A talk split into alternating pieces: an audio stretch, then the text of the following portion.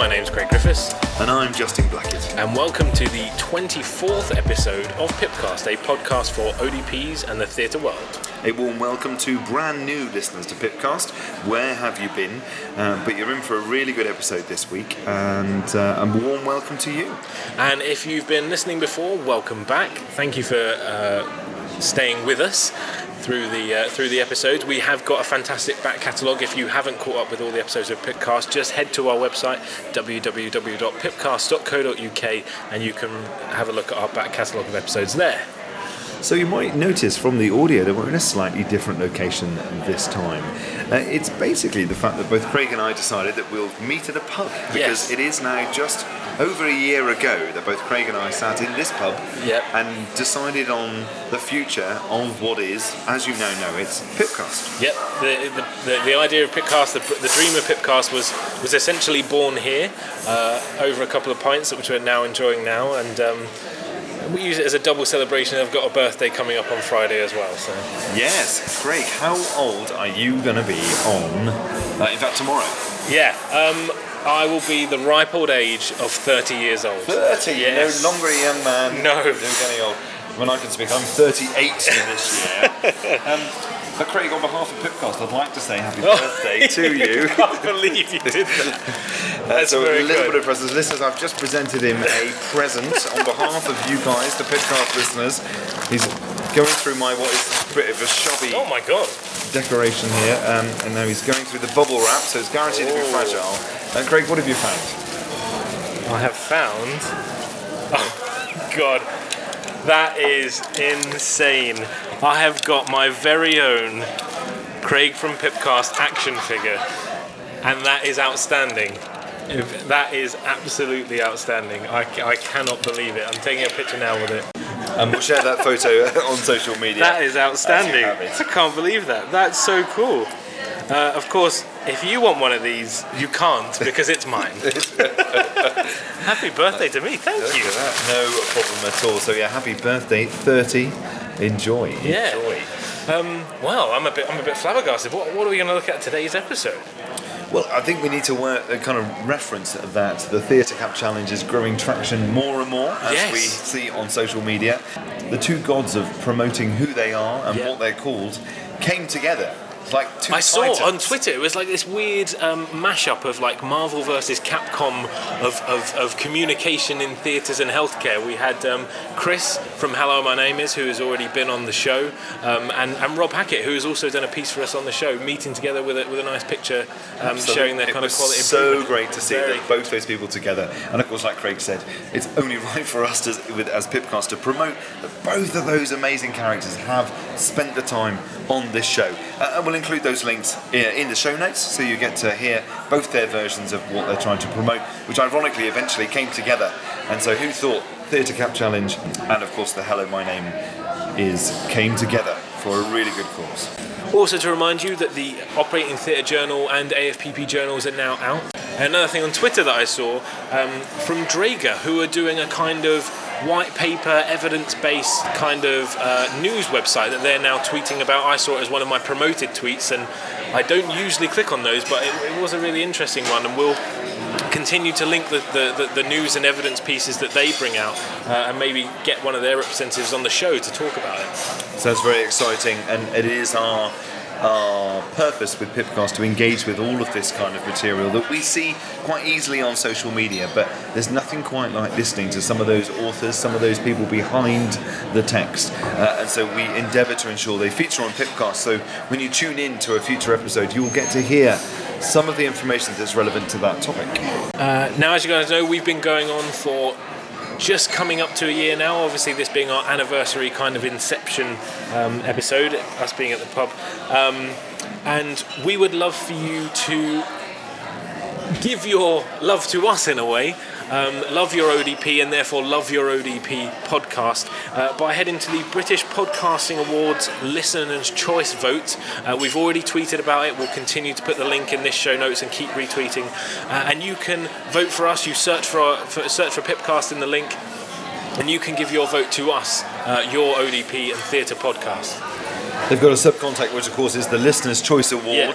Uh, they've clearly got lots of little subcategories, but it, the BritishPodcastingAwards.com has the opportunity for you to go to the Listener's Choice Award.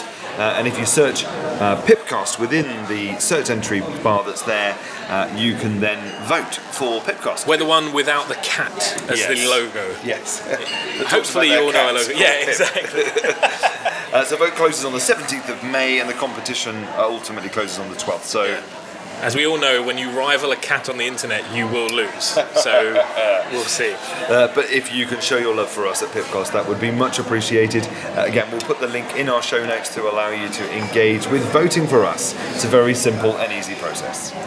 Now, in uh, just over a month's, or just under a month's time, we will have a very special day. We keep talking about it, and, and that is the um, inaugural ODP Day. Now, there was some news on this on Twitter. I don't know if you saw it just in this week that at the most recent Unison meeting, Yeah. um, a lady by the name Lucy Knightley, and we're going to have to remember her name because we will be all be thanking her.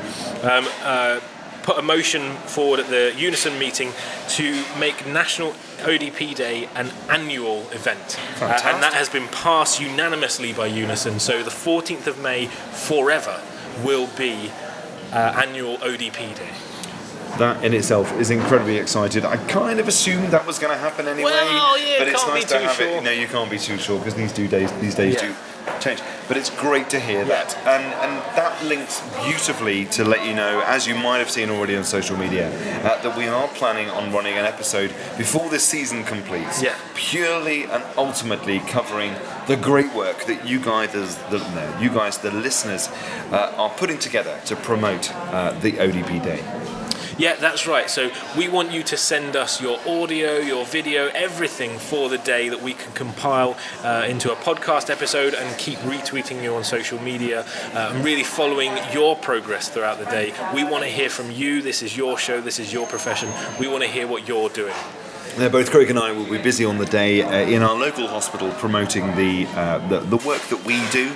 Uh, we have um, got the opportunity to take over the Trust social media, uh, and every day there will be an ODP that will be showcased uh, showcased um, with regard to what they're up to, including some of the ODPs like myself that have broke that mould and Yeah. gone into other areas, so people can appreciate that ODPs come in all different shapes and sizes. So on the day we will have a live broadcast.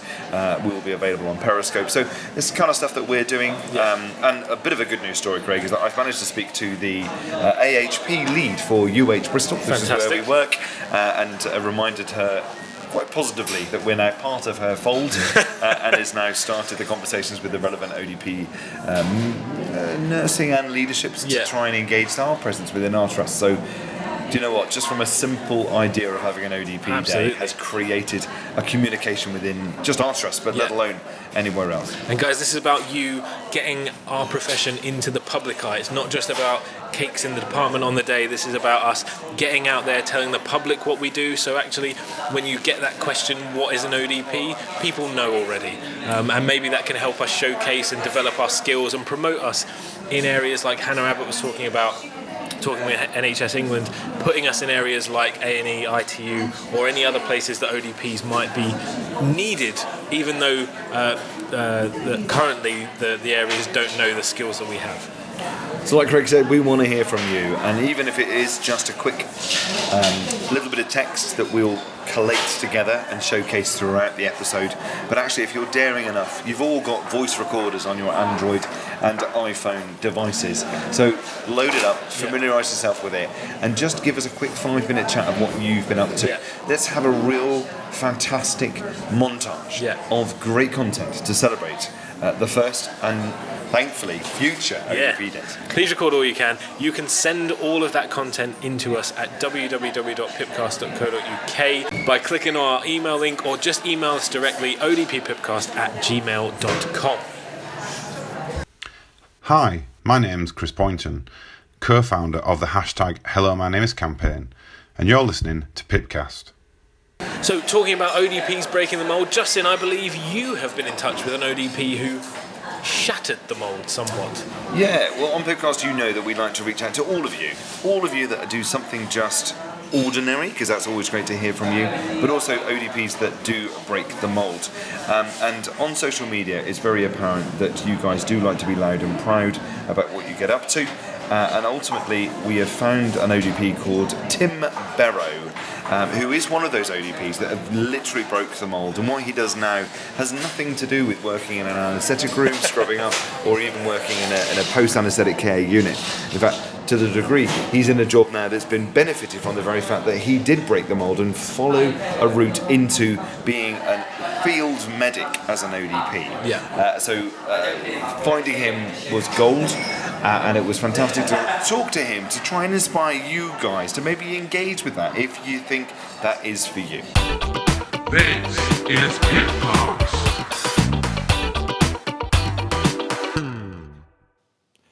So next on Pipcast is one of those ODPs that truly have broken the mould of the operating department practice. Um, we do like to feature ODPs that have done a little bit more than what you would normally expect us to do. Uh, and our next uh, guest, Tim Barrow, who is an ODP that has just done that. Now, I'm not going to give too much away because I want Tim to kind of show you and demonstrate his story to you, but you just scratch the surface of social media and you see his profile picture and his Twitter page is full of him standing in front of aeroplanes and 4x4s and my it's an amazing story. So we've got him on the show. Tim, hello, how are you? Hi, Justin. Thanks very much for having me on the show. Well, thank you for spending the time to talk to us on Pipcast. So, Tim, welcome to the show. Um, so Tim, let's let's work out what what do you what do you do now? What is your current job? So, basically, my current job at the moment, I'm a medical manager for a company called Survitec. Um, I very much doubt anyone in the ODP community would have come across this company before. I certainly hadn't. Okay. Um, but the company uh, essentially makes survival um, aids for the sort of private sector, predominantly maritime, aerospace, and defence. So they make life rafts, um, life jackets, submarine escape suits, fighter pilot suits, and all these other weird and wonderful things. Um, and I was recruited to the company in November to head up their medical division, which was quite new. Now, So I've, I've been on your I've been on the company's website and it is quite impressive. It's boys and their big toys. I have to say, you go on there and we'll we'll include the link in our show notes. It is quite an impressive company, and if you're responsible in delivering uh, some of that uh, content, that's that's that's pretty amazing. But you you didn't just walk into that role. You don't just go from working in theatres to that role. You have clearly done a lot between qualifying and uh, and being where you are now. So let's rewind the clock. Let's go right back to the time when uh, you qualified, um, and, and and let's go through that story. So when did you qualify? So I qualified way back now in 2007, Okay. um, which seems quite a long time ago now. Yeah, it feels that way, doesn't it? It certainly does. Um, yeah, so I graduated from Birmingham City University, Okay. um, along with Lee Rickards, who I know was a, a guest speaker on the show previously. yeah, Lee Rickards is a big fan of Pipcast, and uh, guys, we'll put a link into the show notes so you can go back and listen to Lee's story. Yeah, absolutely. Um, so I worked in the NHS um, post qualification for about 18 months. Um, I then decided that uh, I'd move across to the private sector, where Ah. I worked for the Nuffield Health Group for about two and a half years. Oh wow, you, you Um, made you made the big step moving away from the NHS, which in itself can be quite traumatic. Um, but I guess it, it was a way of evolving yourself and moving on to new things. Yeah, absolutely. Um, and it's just an opportunity to develop some new skills um, and just see how the other side of the fence sort of work in comparison to the NHS. Yeah, think it's Um, very it's very healthy, isn't it, to have that kind of relationship? To Yeah, you get you get a, a balanced view of both private and, and NHS sense. I think it makes you a more sort of grounded practitioner. fantastic. So good move. Yeah, so I worked there for two and a half years. I reached uh, the sort of position of uh, clinical lead, or within the NHS, that would be a theatre manager. Wow, wow. That's, Um, that's and I made the risky decision to um, leave, and I pursued a career in this sort of remote medicine world. Now- Um, now, is that something that you've always been interested in, kind of before ODP world, or was that something that kind of grew in interest as you as you moved through the career? it was definitely something that, that grew. I wasn't aware of remote medics when I first sort of qualified as, a, as an ODP. Okay. and I sort of made contact with um, a company that specialised in running um, sort of clinical education courses to allow people to venture into that sort of field. Okay. Um, and I finally just plucked up the courage one day just to get in touch with them and decided after that phone call that that was going to be the, the sort of uh, profession that I wanted to pursue. And So here you were, you were an ODP that has qualified 2007. You've decided to make the move from the NHS into the Nuffield, and you were in a position that some people can only dream about at times, which is kind of being a theatre manager, clinical lead. And you got to that point and decided it's time for a change. And so offshore remote medic was calling for you. So what what is an offshore remote medic? What is that? So basically, it's um, a healthcare professional Yeah. or military medic Yeah. that has um, done further training, um, which is currently a two week course of classroom based um, lessons and exams, mainly focusing on things like um, pre hospital trauma life support, advanced cardiac life support, primary health care.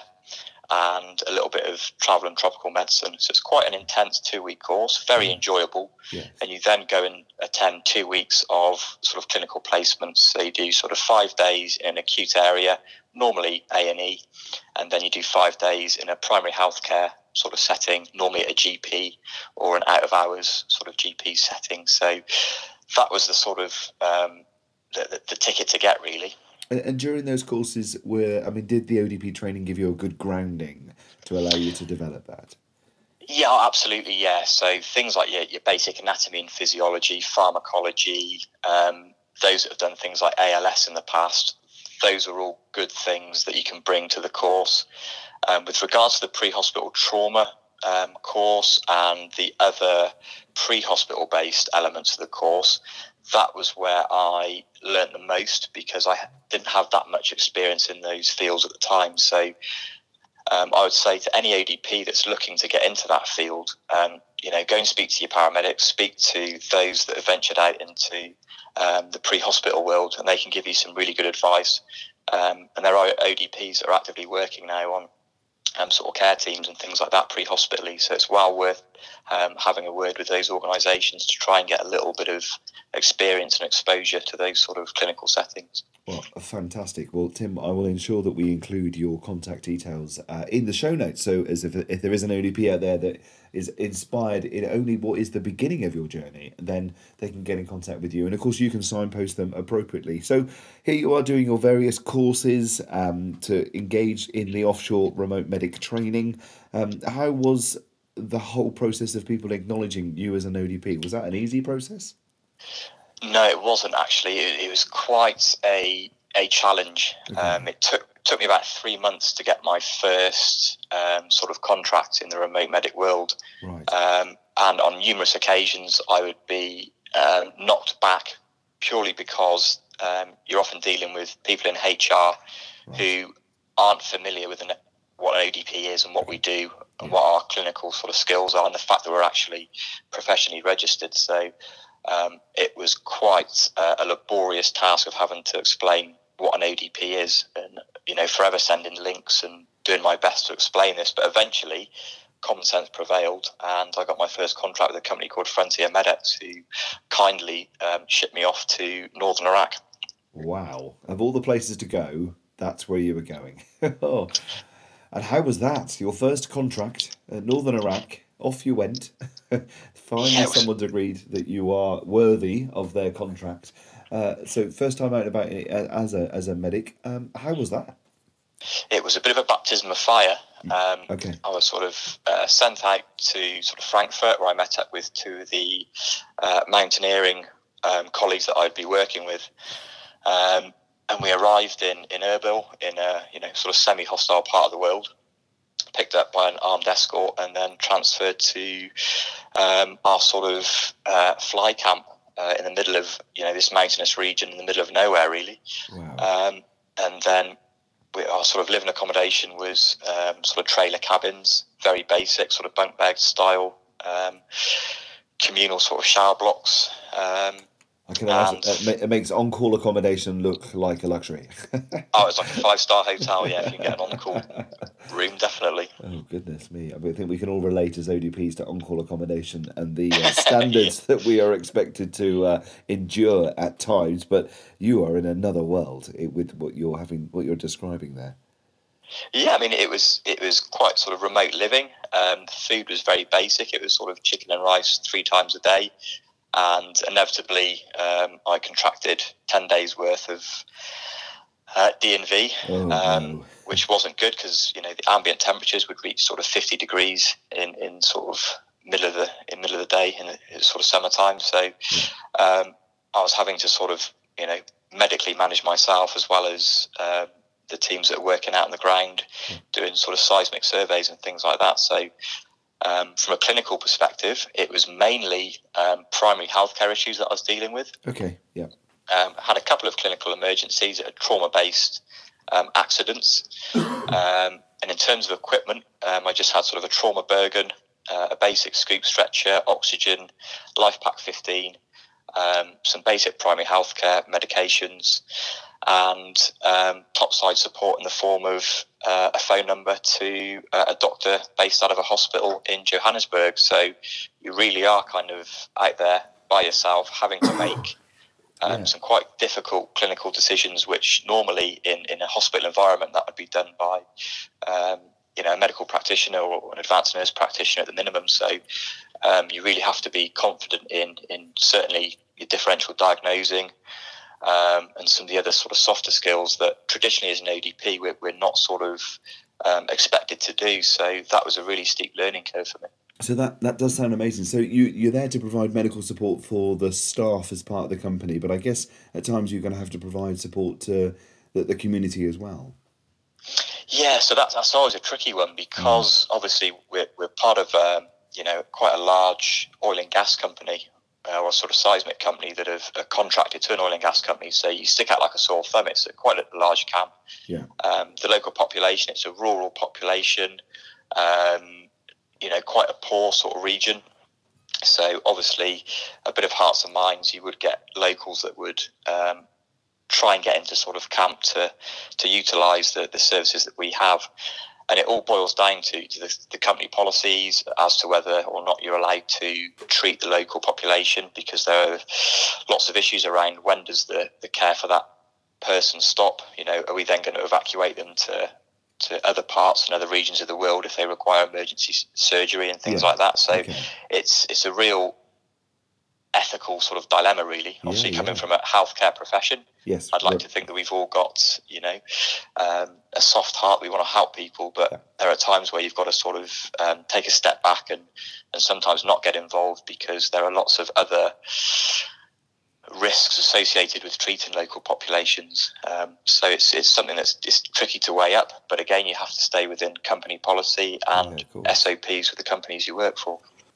Okay, so I mean, this this job itself sounds like you can't have a life other than your job. I mean, were you able to uh, have relationships? I mean, did you have a girlfriend, or did you? I mean, uh, how does that work? How does that fit in your life? Because being uprooted for lengths of time away from normal society must be quite challenging. Yeah, I mean, you've got to have um, the support of your of your family. Yeah. Um, my wife, who was then my girlfriend, Okay. um, she's kind of obviously got used to me uh, being here, there, and everywhere. Yes. Um, Very as a result of this Very profession. understanding. But yeah, I mean, most contracts you're sort of away for um, six to eight weeks at a time.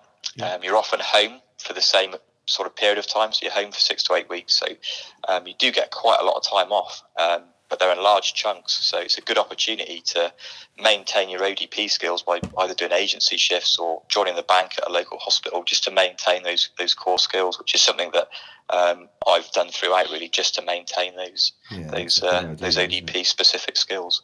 No, that's a that's a really good idea. So, I mean, that was your first contract, and you've been, you know, over the next six years. Where where did the job find you? Where did you go? So I've been really fortunate. I've been to some really um, stunning parts of the world. So following on from Kurdistan, um, I've I've then worked in uh, Kenya, providing medical care to the BBC Natural History Unit and Sir David Attenborough. Wow. So that was probably the best job that I've been on, and obviously the highlight of my Yes. both personal and professional career. Um, very lucky for that. Um, I've worked in Algeria. I've worked in Guyana, which is a, a little uh, country in South America. So I was providing medical care in the jungle for a Discovery Channel documentary. Um, I've been to Tunisia on working on a vessel, on a, a support vessel, which was supporting uh, a gas rig in sort of six hours off the Tunisian coast. Um, I've been back to Kurdistan numerous times. I've been to Patagonia twice. I've been to India. I've been to the Himalayas. Um, so, in terms of environments, I've been to, to sort of most environments, bar sort of extreme cold, really. So, I've done deserts, jungles, high altitude, Wow. mountains, deserts. So, pretty much everywhere, really. and a million miles away from an anaesthetic room. That does sound amazing. Um, so, uh, what other clinical courses have you managed to engage with to kind of enhance your role as a as a as an offshore medic? So, in, in addition to the sort of offshore medics course, um, I've maintained the sort of PHTLS course, ACLS course. Um, I'm also heavily involved in sort of clinical education. So, um, I regularly teach on sort of travel, tropical expedition medicine type courses. Yeah. I've done my pediatric advanced life support course, um, a difficult airway course, um, tactical combat casualty care. So these are all courses that I mean you can Google these courses and there- there's numerous providers uh, within the UK and overseas that run these courses. But if listeners do want to get in touch, I can give them an unbiased sort of um, advice on on the sort of better companies to go to and and sort of what courses to do and what not to do because they are quite expensive. You're investing a lot of time and money, so you don't want to sort of end up spending sort of money that isn't going to lead to any sort of career progression. So it's something just to bear in mind. Yeah, understandable. But essential courses uh, with that as well. So no, again, the, the listeners will get in contact. So from a pay point of view, I mean, what what is that incentive? I guess it, it there's got to be a reasonably good wage to engage with. With, with literally ripping yourself out of the country and doing all of that kind of work, it can't just purely be the interest. Yeah, I mean there are um, financial rewards. It's certainly a lot better paid than um, than that of you know if you stayed in the NHS. Yeah, Um, so in terms of you, you normally get you paid a day rate uh, is the most common way of getting paid. You- You're sort of a freelance contractor, if you like, that's subcontracted out to, to larger companies. Um, so day rates can vary anywhere between two hundred and fifty dollars a day. It's normally paid in dollars, or all the way up to about six hundred dollars a day. So that's the sort of range that I've been paid. Um, so you can do the maths on that. You know, if, if you're away for 28 days at, at say $500 a day, and you, but you're only working sort of half of the year, so that's the other thing to bear in mind. There are financial incentives, but you also get a significant amount of time off as well. So that's quite a big driver for me was having you know the opportunity to spend sort of quality time at home, Yeah. not have to do on calls. When you're at home, that's it. You, you're off, and and you know you do get a lot of quality time. Fantastic. Well, that sounds grand. So, I mean, you've done all of that, and I guess that opened doors to other opportunities uh, within that kind of world. And, and, and of course, you then landed a position working with the company that you are now as, as a medical manager. And I guess all your previous experiences made you a prime candidate for that position. Yeah, absolutely. So um, I was sort of um, headhunted really on the back of um, a networking event that I went to. Okay. Just out of my own interest, I did a security and risk management course. Yeah. Um, and part of that course, you're then automatically enrolled into the uh, alumni of, of this group. So I thought I'd go along to this networking event. I literally met um, who's now my boss, basically. Literally a five minute conversation. And then six months later, whilst I was out in Kurdistan, I got an email and was sort of approached about this position. Um, and that's all based on, on sort of my clinical experience, the fact that I'm a registered healthcare professional, but also because I've invested a lot of time and money in myself to be able to sort of push the boundaries and do extra sort of clinical courses and visit parts of the world and be exposed to, to different sort of clinical presentations. Yeah. So I've got quite a, a bit of experience that I was able to, to bring to this current position, which is, you know, probably the main reason why I was I was recruited into this role really. Well, it, it sounds fantastic, Tim. W- What a career you have had. I mean, such a story there, and thank you very much for sharing that with us. Um, and if our listeners are interested in contacting you, what is the best way to do that, Tim? So the best way to get in touch with me would be through my personal email, which is tpbarrow at hotmail.com. Lovely. We'll put that in the show notes so they can contact you. But you are on you are on Twitter as well, aren't you? And uh, uh, uh, again, we Yeah, on social media, yeah, you'll be able to track me down on Track there. If you you just type in Tim Barrow and, and I'll I'll pop up for sure. Fantastic. Well, thank you, Tim. Is there any last words you want to say to our listeners? Um, I would just say that if if if ODPs are getting a little bit um, stale in their current positions, then do look outside of the NHS as well for positions. Um, there's a big world out there. I've been really fortunate being able to visit some you know remarkable parts of the world and work with some amazing people. So um, don't just sort of pigeonhole yourself into working in theatres or working within hospital environments. There there are plenty of other opportunities out there. You've just got to take that leap of faith and and, and go for it really. Well, thank you, Tim, once again for spending some time with us on Pipcast. I hope you, you've reached out to some of our listeners that are inspired by your story uh, and, and might be um, uh, following your footsteps. Well, let's hope so. Definitely.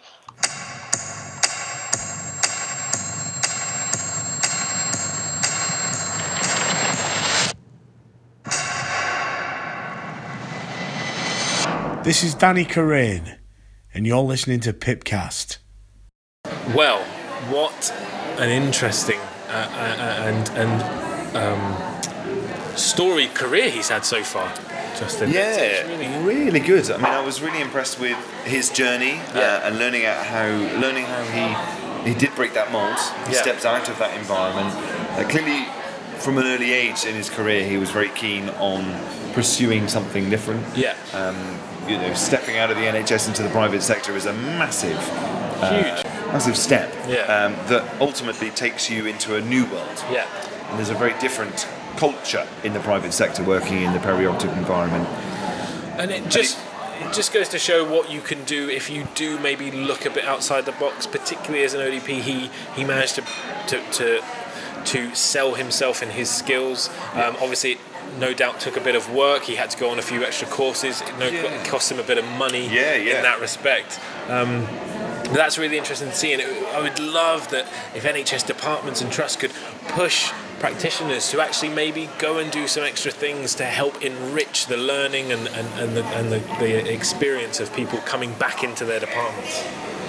It would be fantastic, wouldn't it? But I guess as a manager, you are always going to be focusing on the delivery Yeah. of what you want to do. And Yeah, actually, absolutely. uh, those courses that he's engaged with, that he referenced, would it make the patient's experience better? Meaning that they come into theatres, have their procedure, and go home positive. And, and, and, and you can see why people don't invest in ODPs for that. But I think you, the listeners, and you, Craig, absolutely appreciate some of the human factors, the non-technical skills that Yeah. get taught on some of these courses really do enhance you as an interprofessional.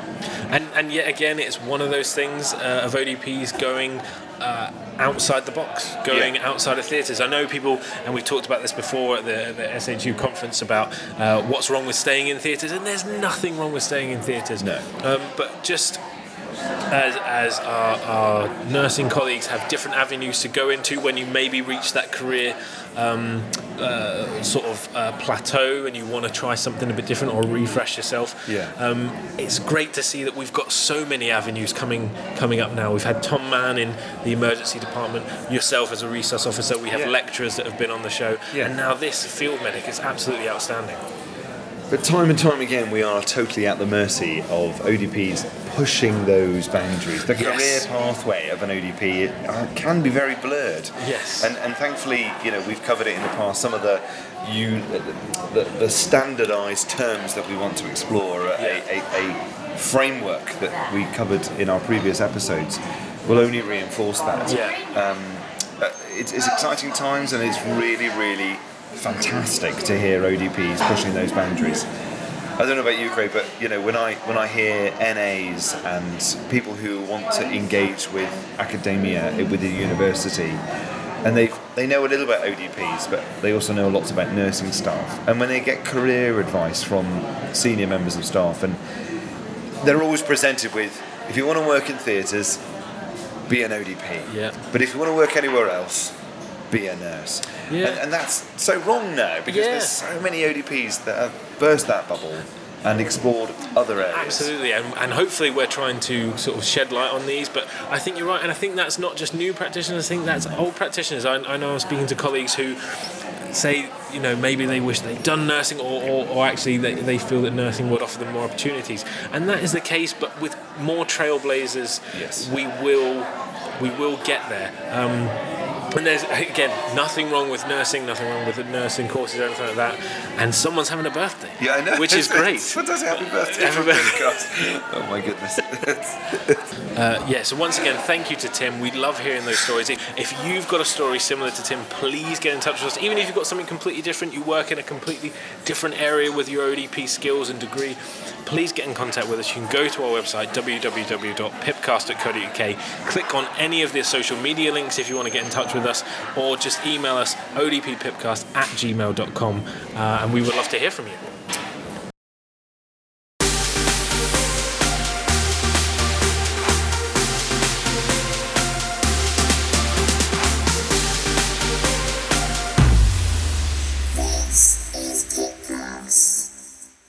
Um, so that's it for another week of Pipcast. Uh, we've got we're counting down the episodes now, Justin. uh, Yeah. to go before the end of the season.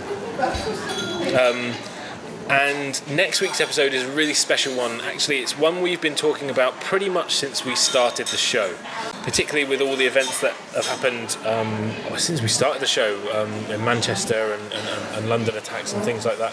Um, we have always wanted to do a, an episode on mental health and information around that, um, and we're delighted to have interviewed uh, Kris Vanhaecht from the KU Leuven Institute, who are focused solely on research into um, second victim syndrome and the effects that has on the practitioner. Um, so this is really, it's a really interesting interview. There are some scary statistics, I would say, from, Yeah. from the interview that, that, that we heard. Um, some some frightening, but in some ways also not unsurprising statistics. Um, it's an episode I don't think anyone should miss. I think particularly if you can show it to your department heads, your um, team leaders, um, because this is an issue that is happening. Um, second victim syndrome is a thing that is becoming more and more prevalent, particularly in the NHS, with uh, extra stresses, winter pressures.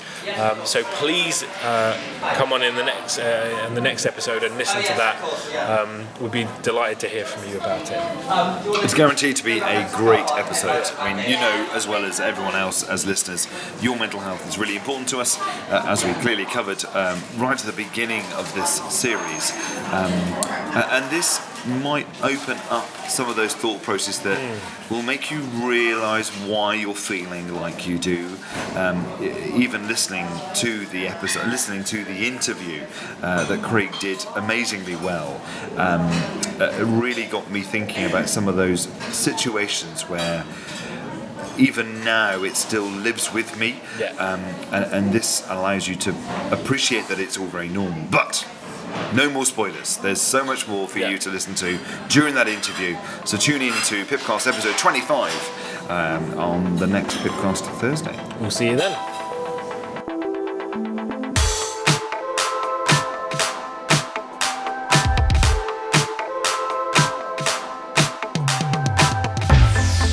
This is Pipcast.